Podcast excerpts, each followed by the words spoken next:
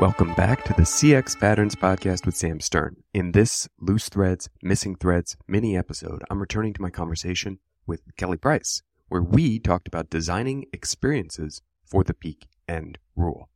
I wanted to circle back on two things from the episode. First, a missing thread, something we didn't quite touch on. Kelly and I talked a lot about addressing negative experience peaks and tackling those first. For many of those negative peaks in the experience, the answer, as Kelly said, is to fix them so that they are smooth and unmemorable. And that's right. And Kelly had some great suggestions for how to do this.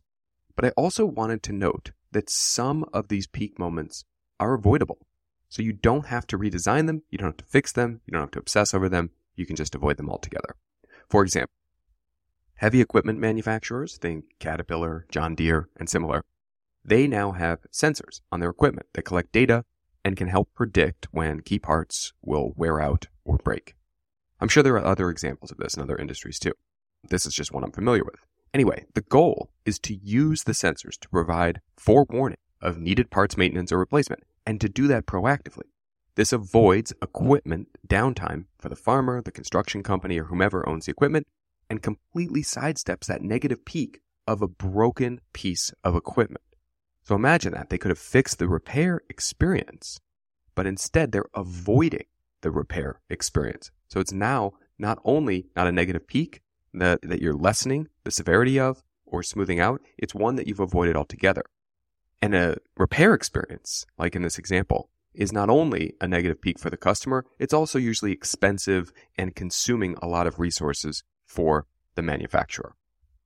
So I wanted to share this example because sometimes the answer to a negative peak is not to fix the moment or that discrete journey, but to make the moment or that journey irrelevant to the overall experience. Second, a loose thread, something we touched on but didn't quite cover the point I wanted to highlight today.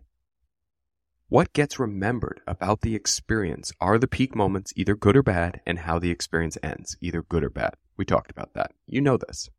And Kelly alluded to this additional point in the episode related to peak end moments in memory, and I didn't pick up on her point as well as I could have.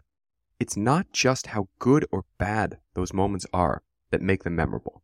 It's also about how they stand out from the rest of the experience.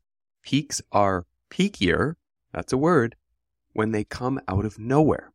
To stick with the metaphor for a second, mountain peak appears taller when it's surrounded by a flat plain than when it's nestled in among other peaks in a mountain range. So now I can come back to Kelly's advice to address negative peaks first.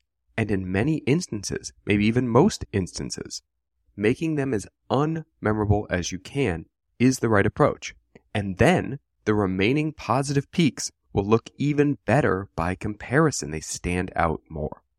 That's it for now. I'll be back with a full episode next week. Kelly Price and I in a second conversation, this time talking about design research. Another good one with Kelly. Talk to you soon.